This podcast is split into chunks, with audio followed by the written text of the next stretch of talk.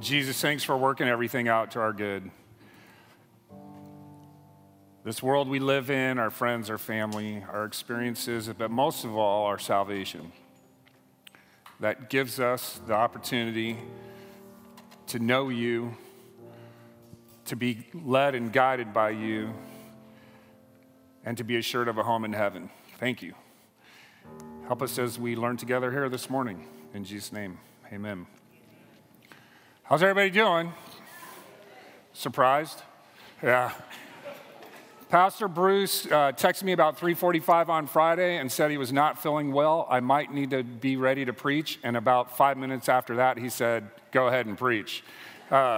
He's not feeling well. He's doing better today. He has let me know that he is doing better and expects to be back in the office tomorrow. But he sends his greetings as well as his sympathy.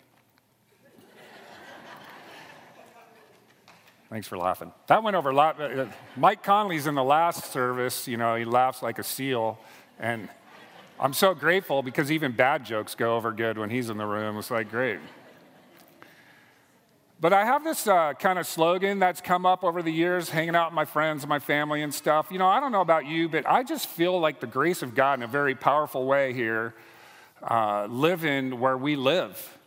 It's just amazing, the beauty and the weather and the Pacific Ocean and everything else, you know, just it's awesome. And so I have this thing I say from time to time, actually I say it often when I'm outside, sitting on the patio at Sea Cliff having a coffee or riding my bike all over the place and going to the beach, whatever it might be, I'll say stuff to friends and family. I say, dude, we live here, you know, just kind of marveling with gratitude. And a similar feeling comes over me on the weekends at Crosspoint. This is such an awesome church. I don't know. Yeah, that's good. I like it. You know, when Pastor Bruce first got here and we started talking about the future, one of the things that was on our list of doing is you know, the Bible talks about the church operating as a body. It's not supposed to be a centralized effort where just the leaders do ministry, but we're volunteers, where all the members of the body get together. And we had our offsite staff meeting on Tuesday, and we looked over the summer calendar, and my goodness, there's so much stuff going on compared to when he got here 12 years ago.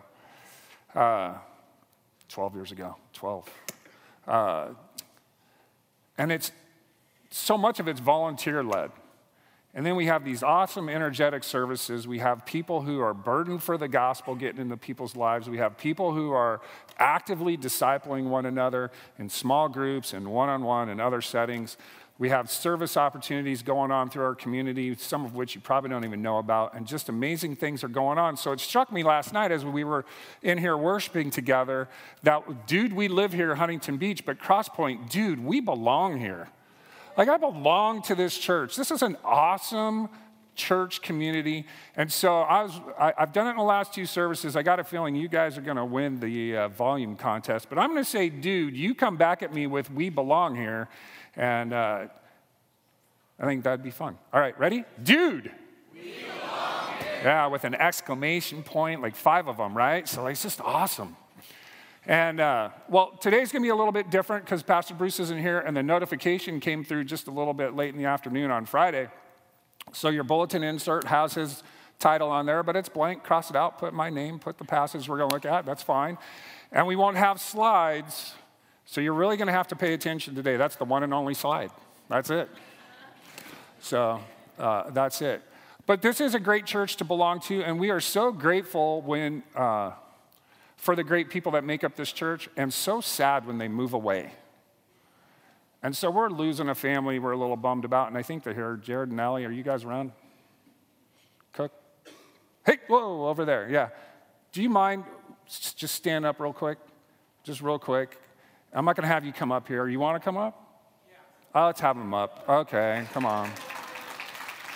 So this is the Cooks, and they're just awesome, and they work for Campus Crusade. They do campus ministry for college. No, sorry, you're going to have to go right there. Front and center, right in front of everybody, in the spotlight. Thank you very much. And so they work with Campus Crusade, and while they've been here in Orange County, Jared was sharing with me, they've been doing kind of a more administrative role, and they want to get a more hands-on role. Is that still true? Yep, see?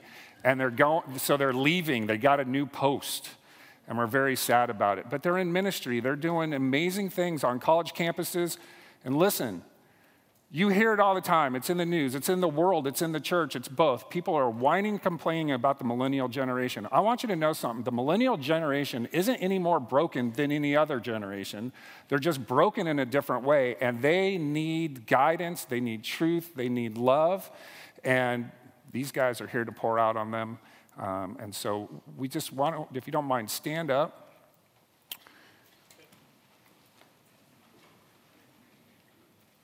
And if you will covenant with us to pray for the Cook family now and even into the future, where you're standing, just kind of reach your hand out toward them while we pray. Jesus, I thank you for Jared and Allie and their hearts. It's awesome to see people who pour out into others according to their calling, and especially in a tough region. And it's not about where they're going, it's about who they are called to work with. We thank you for that. Bless them, empower them, give them wisdom beyond their understanding. Help them to crack the code of being able to be not only heard, but listened to, and to transform lives of kids who are confused beyond belief with too many messages that are counter-truth. Use them, bless them as they transition. Those are hard times to move. They're hard on you emotionally. They're hard on you physically. Bless them with a good church and with lots of friends and support, and just do a great work from them. When we hear reports, we will rejoice, and we thank you for the good work you're going to do in their lives. In Jesus' name, amen. God bless you guys, man. I'm going to miss you. See ya. Take care, yeah?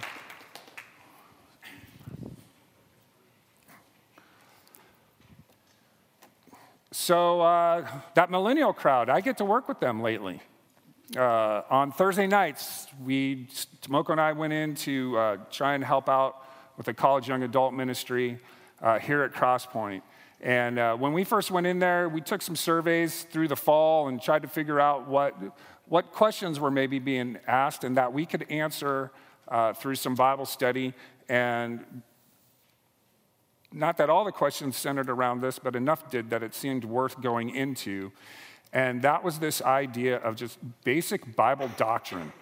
And Bible doctrine, the word doctrine means teaching. It's the basics of what makes up our faith. The foundations of our faith would be Christian doctrine. And so we started looking at those things. And we started out with looking at, can we trust the Bible? Is it a trustworthy source? And after a couple studies, some biblical inputs, a lot of scientific, historic, and even philosophical input about what the Bible, whether or not the Bible is trustworthy, we determined that it was. And maybe that's a question for you. I hope that today, as we speak from the Bible, you could receive it as a trustworthy source if that's a question you've had. And if you want better information and some, you have questions and it's hard for you to see the Bible as truth or trustworthy, you just have good, honest human questions, I'd love to talk to you about that. Please call or email me. But so we saw that in there. From discovering that the Bible is a trustworthy source, we went on to a next important doctrinal question, was how can you know God exists? And we studied that for a couple weeks. And again, both from the Bible and from science and from history and from philosophy, we set forth some really good proofs for the fact that God exists. And that was a good time. A natural question from some of the kids came up out of that if God exists and he's a loving and good God, why is there suffering? That question gets asked all the time, and so we looked at that for a couple weeks, and it was really good. The last lesson I taught in there kind of really impacted my life, and I was hopeful that it impacted the kids. It may have, it may not have, I don't know, but it just, and so on a short notice, what I did was I took that message and put it into a sermon. There's some background, though, and I want to get into that here in a minute. But have you ever thought about what it means if Jesus is truly and fully God? I mean, if what he says, what he taught, what he directs, what he commands in the Bible is there, how much Vitality is in that information. If Jesus really is God, I mean, it changes everything. It changes everything because he doesn't just speak into eternity, and believe me, it changes that. But he speaks into our lives, the lives we are living on this earth when it comes to relationships, when it comes to activity, when it comes to morality. He speaks into those things, and if he's God, it changes everything. If he lived that perfect life like the Bible said he did, and he offers those life-changing instructions about life and money management and marriage and parenting, and if he gave commands to obey, it changes everything. So we set out to prove that Jesus is God from the Bible, and we're going to do that this morning, but in a very small section, and then we're going to get into what changes if Jesus is God. So if you want to get deeper into this, I'm going to give you 3 chapters to consider, but we're only going to look at a few passages from, a few verses from those chapters. But I thought it was really cool because I love how when the Bible turns out kind of in simplicity, and whether that's intentional or not, I don't know.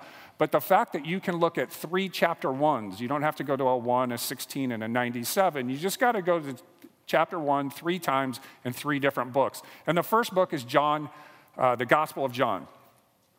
And in here, what we can see is that John sets forth very clearly in a whole bunch of different ways that Jesus is God. But through all 3 of these passages, though there is a list of things that prove Jesus is God, we're going to just look at the fact that he is creator.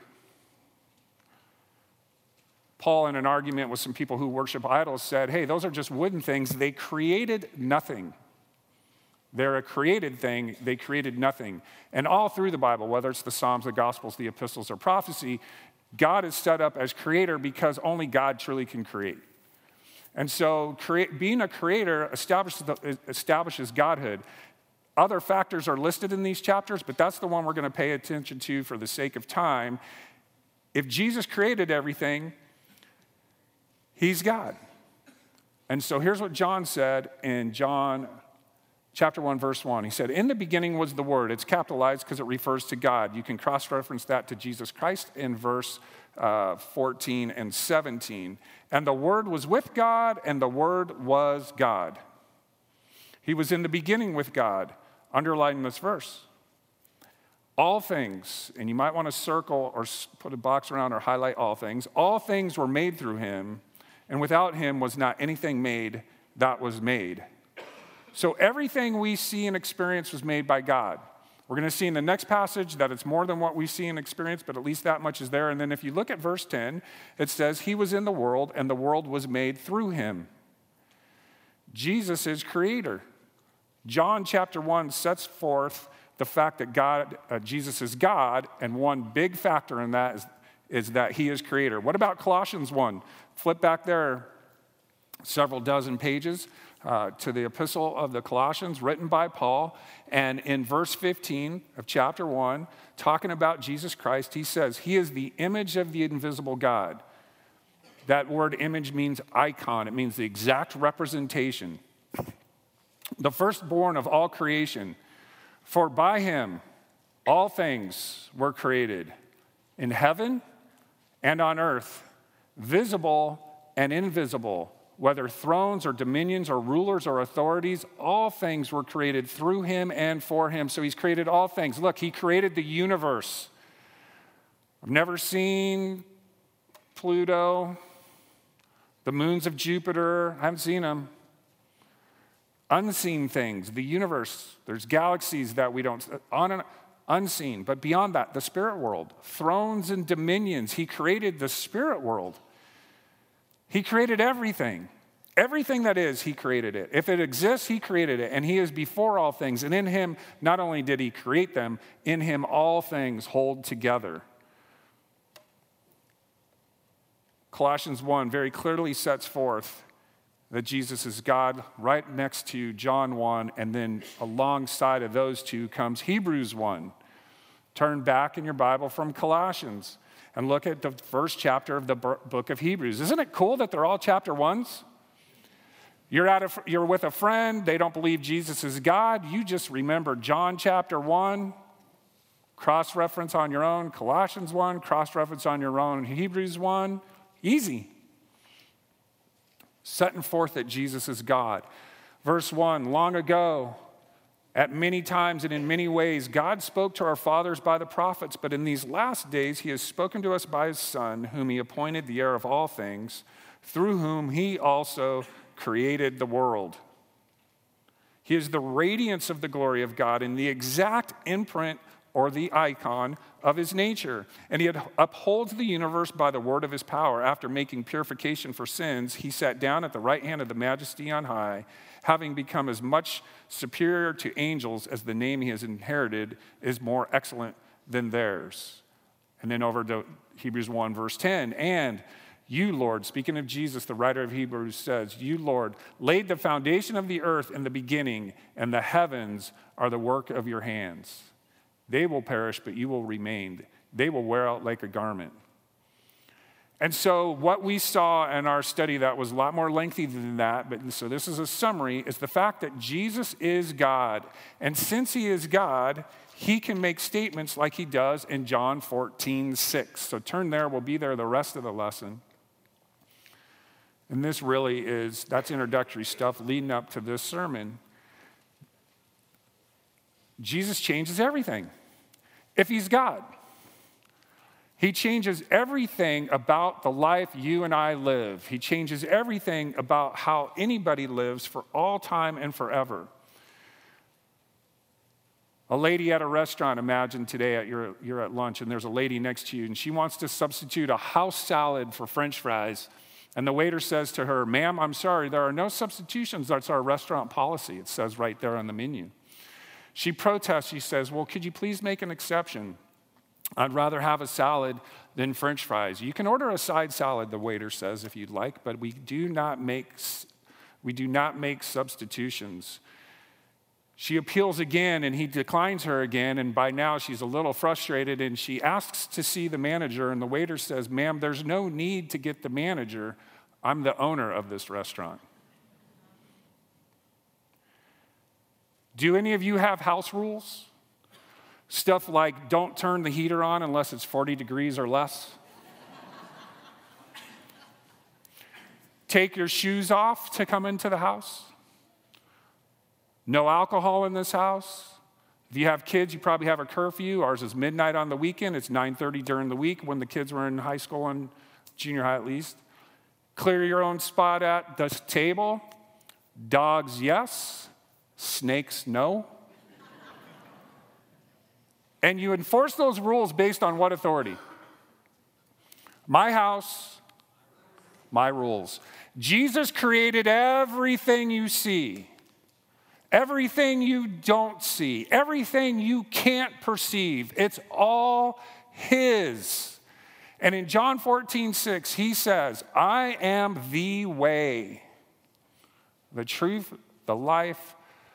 No man comes to the Father but through me. The first thing he says is, I am the way. And what he's saying is this, people. My house, my rules. I created you. I'm going to show you the best way to live. I and my Father live forever on in heaven, and I'd like you there with me. I'm going to show you how to get there. I created all of it. I own all of it. It belongs to me. My house, my rules. Without him, nothing exists. The world, how it works, how people live in it, on into eternity, everything came from and belongs to Jesus. And eternity, for sure, is something that he is and should be in charge of. And when it comes to all of these things, he says, I am the way. I'm not a way. I'm not one of many ways. I'm the way. And here's the thing. If he is creator, he's God. And if he's God, it changes everything because as God, he has the authority. He has the exclusive permission to instruct and command our lives. He's God. He's Lord. And if he's God, if Jesus is God, like John 1, Colossians 1, and Hebrews 1 set forth, if he's God, It changes everything, starting with the fact that he has the authority, the right, the permission to inform and command our lives. So what does that mean for you? What does that mean for you if he's the way? The first thing it means, and this is, there's only going to be one application point per the three, is this. Listen to him. When he speaks, pay attention. He's in charge. The lady in the restaurant, the mythical lady in the restaurant, she has a choice. She can listen and cooperate to the owner of the restaurant, or she can leave and not participate there. Man, I want to participate with God. I want to participate with the Creator. I want to participate with somebody who knows and loves me to the extent that God does, according to what the Bible tells me. That's an awesome degree.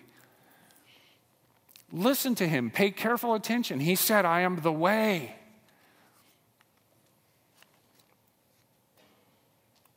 Because he's God, number two, Jesus changes what might be or is truth. He said, I am the way and I am the truth. I think that's a little bit hard of a concept to understand, and I don't necessarily think I fully understand it because I think it's an eternal concept, but it is one that we should try to wrap our minds around. The fact that Jesus Christ didn't tell the truth, which he did, but that it's more important to understand that he embodied truth. He represents truth, that there's not a milligram of error or falsehood or flaw in him. He's truth. And if somebody or something, anyone is truth, they're trustworthy. People have called into question whether or not Jesus as God, Jesus even as man, was truth. The thief on the cross, one of the thieves, was protesting that if Jesus is God, he should get us off these crosses. And the other one said, hey, watch it, buddy. We're here because we deserve to be here. He said, we're receiving the due reward of our deeds, but this man has done nothing wrong. The Roman governor Pilate, who had every reason in the world to find error in Jesus, could find none. He looked into it, and 3 times he said, hey, why should I crucify this guy? What evil has he done? I found in him no guilt deserving of death. Don't you want to work with, live with, be in church and friendship and relationship with, and hang out with people who are trustworthy and do business with people who are trustworthy? How many of you have ever gone to Verizon to get your free phone? Your free phone. You know, the one that comes with the $40 or $50 a month service charge for the next 2 years until you pay for, I guess. The service charge, I mean your phone. And that behavior right there seems a little disingenuous, it seems a little deceitful, and it just makes us wonder, maybe we still do business with Verizon or Sprint or whoever pulls that same action. But that's not Jesus. There's not some hidden agenda. There's not some ploy or some scheme to dupe you.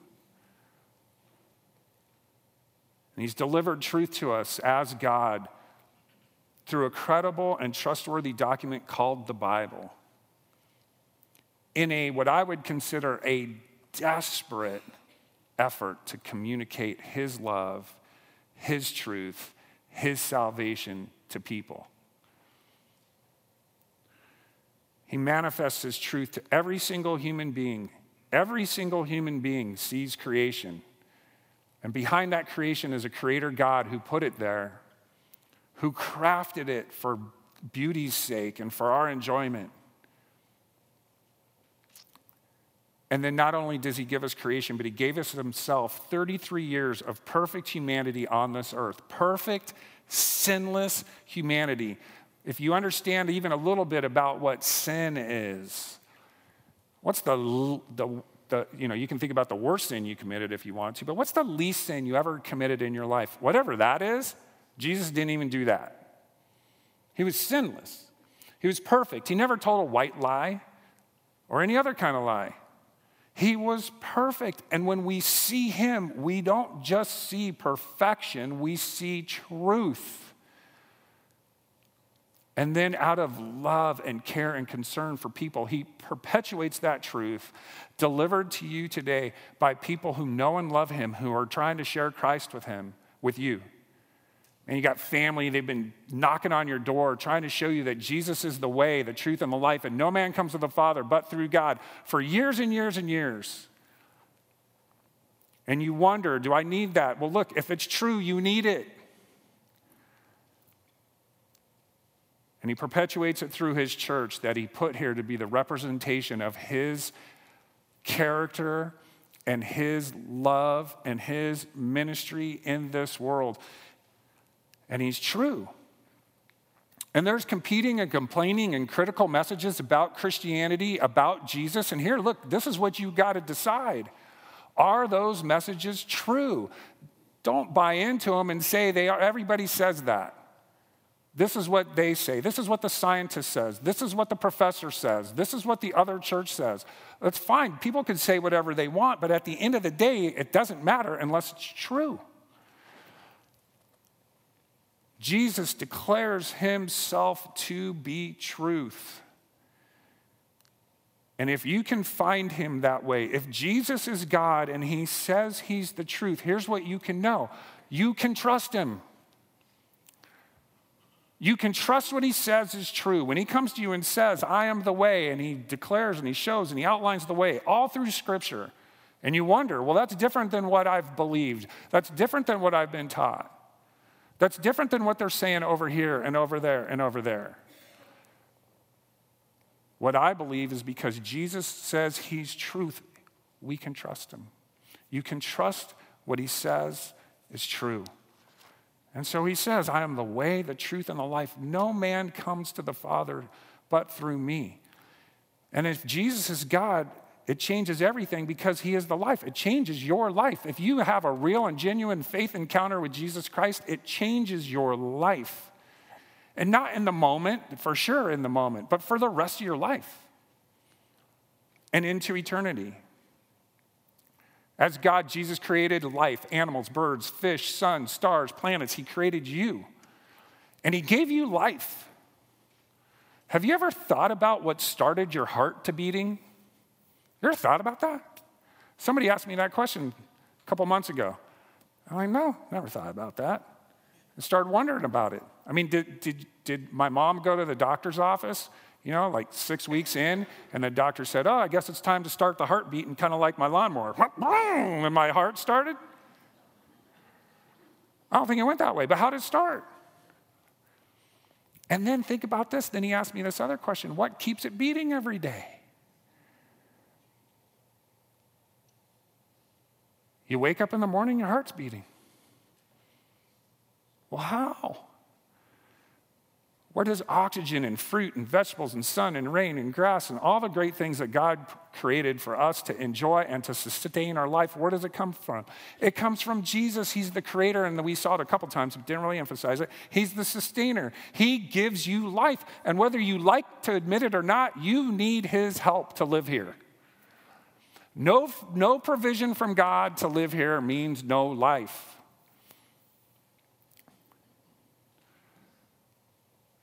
And we need God's help to live life here well. And because he knows that's true, and he says, I mean, I love this verse. It's John 10:10. He says, the thief comes only to steal, kill, and destroy, but I have come that they might have life and have it to the fullest. I mean, God speaks into our life through this word so that we could maximize our lives, so that we could have it to the full, experiencing it the way he created us to experience it, right here, right now. I mean, who creates anything without wanting maximum awesomeness out of it? Ever built an IKEA piece of furniture or a kid's toy? You're up on Christmas Eve, you're building that toy, and you love your kid, right? And you paid the money, and you went to the effort to stand in line to get that one toy. And you're putting it together, and are you thinking to yourself, I don't need the directions. I know I'm going to mess up, but they can just deal with it. No, man, you go. You're striving as best as you can to make that toy perfect because you love the kid. And Jesus is striving as God to speak into humanity and say, hey, look, I created you. Here are the instructions. This is how you have abundant life. This is how you have awesomeness. You have it by living according to my way and my truth, but you need my help. Just like you need help to live here. You need my help. Anyone here ever scuba dive? I never have. Mr. Maloney, how deep, how long? It's about 60 feet. 60 feet underwater in the ocean. Did you need any help? What helps you? Little oxygen tank, right? He needed help. If he doesn't have the oxygen tank, he goes 60 feet underwater for 15 or 20 minutes, however long it ended up being. What happens to him? He dies. You know what's interesting? Christianity gets ripped so bad for the exclusive claim. If I lined up 16 different kinds of gas in tanks and said, hey, you need oxygen to survive down there, and you went over there and said, well, what about these other 15? You take any of them, you're dying. To survive in that environment, you need the right kind of help. I see it on the news. I see TV and movies too. People live in space, unless the space station's at a Hollywood studio. And they need help to do it. It's a different environment. It's not Earth. Earth, God set up Earth to be the ideal scenario for humanity to survive, above water and outer space. If you want to survive in water, you need the right kind of help. If you want to survive in space, you need the right kind of help. And if you want to live in heaven, you need the right kind of help. And options abound. Self-determination. Comparative religions to Christianity. Denial of Christianity. Options abound, but if you want to live in heaven where God is, it's a different environment. It's a God environment. And if you want to live there, you need help. And guess what? God knows that, and so he sent Jesus Christ to give you the right kind of help so that you could live forever in heaven. So that you could have life. I am the way, the truth, and the life. I'm the way. Hey, man, it's my house, my rules. I'm the truth. You can trust me. I am the life. I am the source. I am the creator. I am the sustainer. And I am the perpetuator into eternity of your life if you receive the right kind of help. And why is Jesus the right kind of help? Because number one, you could not take care of your sin on your own. There's nothing you could do to pay for the offenses that you've done towards God. And neither can I. It says worship God first and foremost in your life in the 10 commandments. It says do not lie. Do not commit adultery. Jesus ups that and says, hey, if you even look at a woman to lust after her, you've committed adultery. And God has these standards. In your house, it's, if you want to come in here, take your shoes off. In heaven, if you want to come in here, take your sin off. But you can't do it. So Jesus died on a cross to pay for your sin. And it's the only way. When he says, I am the way, he's saying, look, I'm providing the way for you. And it's the only way. There could be 16 different options, but there's only one that is the right one. I'm that way. I'll take care of your sin. I'll pay for that. I did it on a cross. And I won't pay for just a percentage of your sin. I'll pay for all of it. And I won't just pay for a percentage of humanity. I will pay for all of it. He loves you that much. But he didn't just take care of your sin. He took care of death through the resurrection. Everybody dies. We know that, right? And they're going to spend eternity in one of two places, heaven or hell. And to spend eternity in heaven, where you belong, with God, you need the right kind of help. You need the cross and you need the resurrection. And what the resurrection shows is that Jesus triumphed over death. It's not a problem for him. He's God. And that resurrection represents his own personal triumph, but it also represents his strength and power to help you overcome death. He's the right kind of help. And so if he's the way, we need to listen to him. If he's the truth, we should trust him. And if we can trust him, we should follow him. We should give him our lives. It's interesting, it's Ducks playoff season. I saw a lady last night in her car. She had like 5 of those orange flags on her car. Well, she follows the Ducks.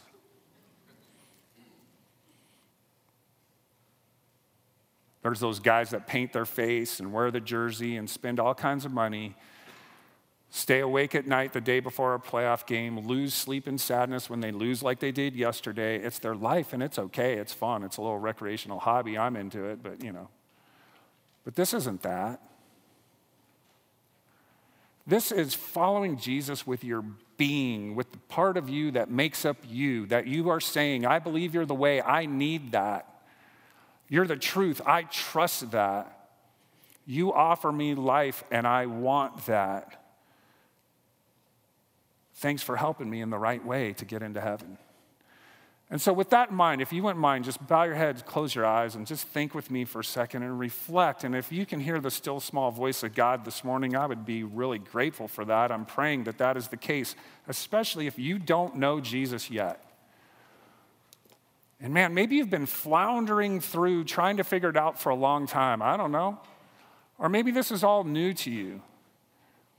But if the Spirit of God is working in your heart and mind, listen, pay attention, because if Jesus is God, it changes everything. He has a message for you. Listen up. And he's a trustworthy creator God who is telling you messages of love and reality that you can trust. And the message today is follow me. Come with me. Let me help you get into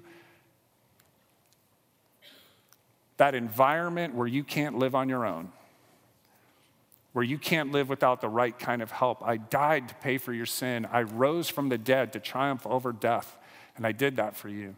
If you're in that room today and you don't know Jesus Christ, and those are kind of like truths that are just kind of, maybe they're just starting to come into your experience and your mind, and there's something about that you're interested in, you want to know more about, you want God in your life, but you just don't know exactly what that means. Can I pray for you? All you got to do is raise your hand. I'd be happy to pray for you. I'm not going to call you out, make you stand up or anything. Is there anybody in the room that would like to know, and let me pray for you, about getting the right kind of help for your life and more importantly for your eternity?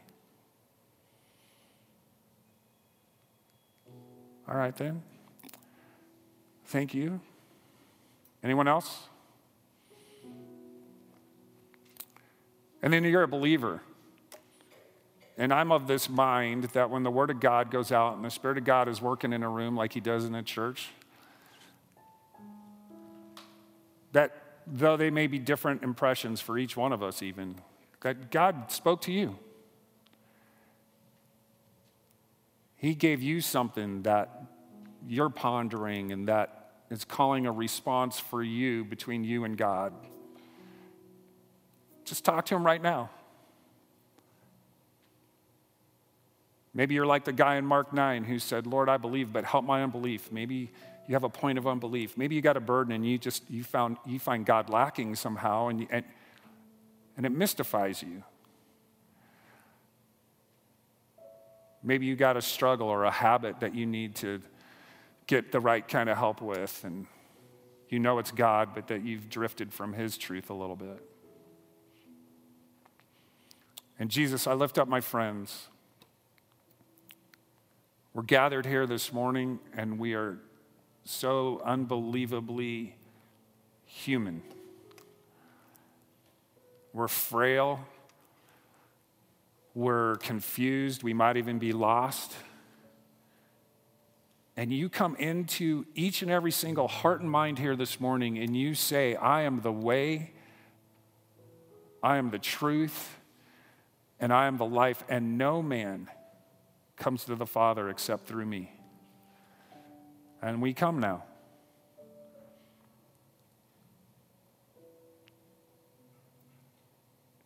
Speak to our hearts, speak to our minds, and give us the faith and the courage and the strength to respond to you in the exact way you're calling us. And if that's for salvation, please move in that way. If that's for a new understanding of truth, bring that to us. And if that's for stronger faith to follow you wholeheartedly in this world, help us with that as well. I thank you for just the opportunity to be here and to participate in ministry with so many great people. We worship and we serve and we teach and we give so that you can be known in this world. So thanks for this time already, and thanks for this offering we're about to take now. And bless it for your glory. In Jesus' name, amen.